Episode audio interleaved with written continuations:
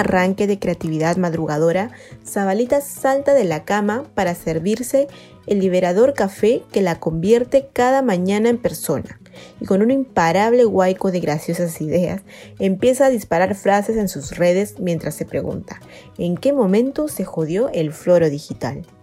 Se tenía que decir y se dijo. Sí, Jauría Zabalitana, si hay alguna verdad en el mar de fotos mentirosas, manifiestos extra large y pedidos de no votar por Peter Castell en el que se han convertido nuestras redes, es que dentro de este monótono río de textos interminables, la simplicidad e impacto de los memes los hacen brillar como pepitas de oro.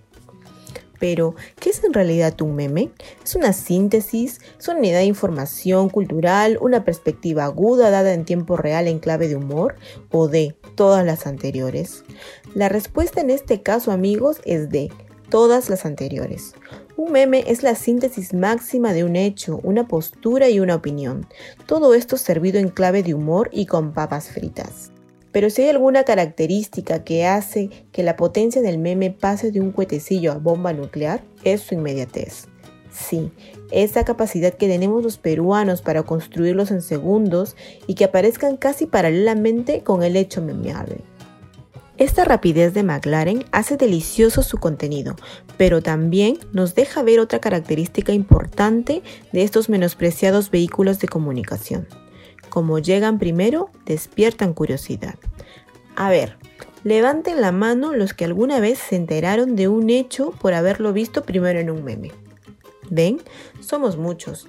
Por eso el meme muchas veces funciona como una semilla, una semillita que te lleva a googlear y a querer saber más de un tema. Entonces viene la pregunta ineludible. ¿Puede una marca utilizar memes en su comunicación? La respuesta es un sí, pero no de la manera en que lo están pensando. Hacer memes comerciales es como intentar poner tome Coca-Cola en los trajes de primera comunión.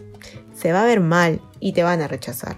Lo ideal en estos casos, Jauría Zabalitana, es que la marca co-cree los memes con sus propios consumidores. Es decir, definir un espacio o tema y permitir la libre creación de mensajes. Obviamente, direccionados y supervisados con lupa por nuestros community managers. Ah, me olvidaba. Y al igual que los cigarrillos, los memes vienen con una advertencia. Jamás te dejes influenciar por un meme si no has investigado antes el hecho memeado. Háganme caso y se ahorrarán muchos momentos incómodos. Así que ya lo saben, familia sabalitana, la próxima vez que piensen en piezas digitales, háganle un huequito en el plan de medios al modesto meme y prepárense a sorprenderse con su alucinante impacto.